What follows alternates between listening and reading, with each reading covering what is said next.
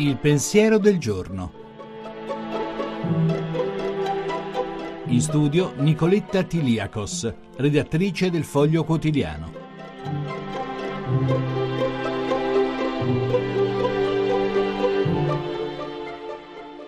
Quante volte si rimane senza parole e perfino senza speranza di fronte a certe manifestazioni terribili del male del mondo?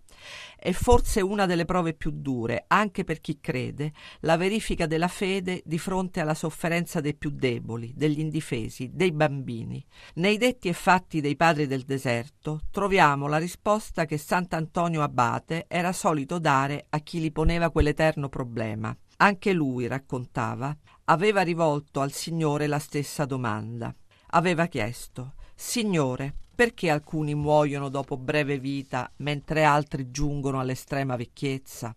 E perché alcuni mancano di tutto e altri abbondano di ogni bene? E perché i malvagi sono ricchi e i buoni sono schiacciati dalla povertà? Una voce gli rispose Antonio, occupati di te stesso.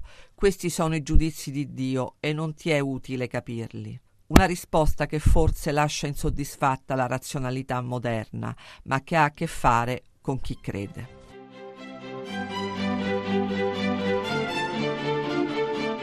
La trasmissione si può riascoltare e scaricare in podcast dal sito pensierodelgiorno.rai.it.